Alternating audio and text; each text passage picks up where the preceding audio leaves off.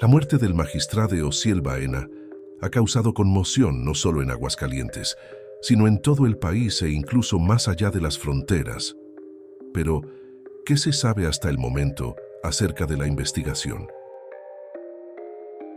El fiscal general del Estado, Jesús Figueroa Ortega, informó que continúan las investigaciones para esclarecer la muerte del magistrado Ociel Baena Saucedo y su pareja, Dorian Daniel, ocurridas este lunes 13 de noviembre. El cuerpo de Baena Saucedo registra 20 heridas, siendo una en la yugular la que le causó la muerte. Los investigadores analizan más de 50 huellas hemáticas en la escena, que sugieren que se produjo una pelea en la planta alta del inmueble, específicamente en una de las recámaras, en la cama. Rastros encontrados tanto en la planta alta como baja sugieren que el magistrado, ya herido, descendió del segundo piso, dejando un goteo de sangre que conducía al lugar donde su cuerpo fue finalmente hallado.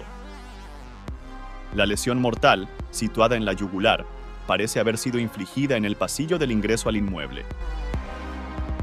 El fiscal señaló que las huellas de pisadas halladas en la escena corresponden al tamaño y forma del pie de Dorian Daniel, la pareja de Baena. Estas huellas sugieren que Dorian se movió entre la planta alta y baja.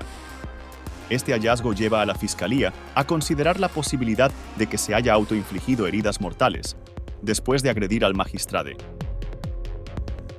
Figueroa Ortega enfatizó que la prioridad de la Fiscalía es esclarecer los hechos y determinar con exactitud lo ocurrido. El funcionario aseguró que el proceso de investigación ha seguido rigurosamente el protocolo homologado aprobado por la Conferencia de Procuración de Justicia en México.